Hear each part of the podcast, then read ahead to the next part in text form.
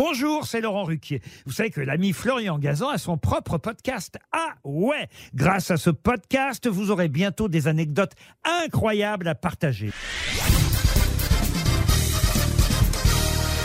Salut, c'est Florian Gazan. Dans une minute, vous saurez pourquoi ce n'est pas un hasard s'il y a 52 cartes dans un jeu. Ah ouais!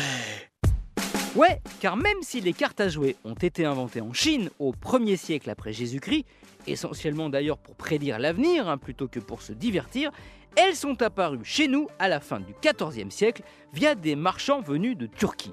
Mais c'est en France que sa version actuelle, celle utilisée dans le monde entier, est définie. Notamment ce nombre de 52 cartes qu'on a choisi pour une raison bien précise. Ah ouais? Ouais, 52. Ça ne vous rappelle rien ce chiffre ? Par exemple, le nombre de semaines d'une année? Et pour cause, puisque pour élaborer le jeu de cartes, on s'est calé sur le calendrier grégorien. 52 cartes donc pour les 52 semaines de l'année, mais aussi 4 couleurs pour les 4 saisons, 12 figures, 4 valets, 4 reines et 4 rois pour les 12 mois de l'année. Et mieux, si on additionne la valeur de toutes les cartes du jeu, on obtient 364 points. Si vous rajoutez le joker, compté comme un point, ça fait 365 comme les 365 jours de l'année, et même 366 pour une année bissextile, avec le deuxième joker fourni dans le paquet. Mais le nombre de cartes dans ce paquet, ce n'est pas la seule chose qu'on doit à nous, Français. Ah ouais? Ouais, le cœur, le trèfle, le pic et le carreau, eh ben, c'est aussi nous.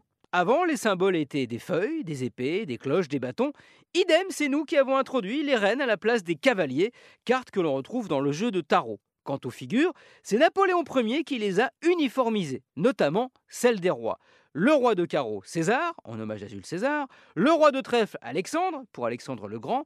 Le roi de pique, David, pour le roi David. Et le roi de cœur, Charles, pour Charlemagne. Et oui, Napoléon, il aimait la bataille, avec ses armées, comme avec les cartes à jouer.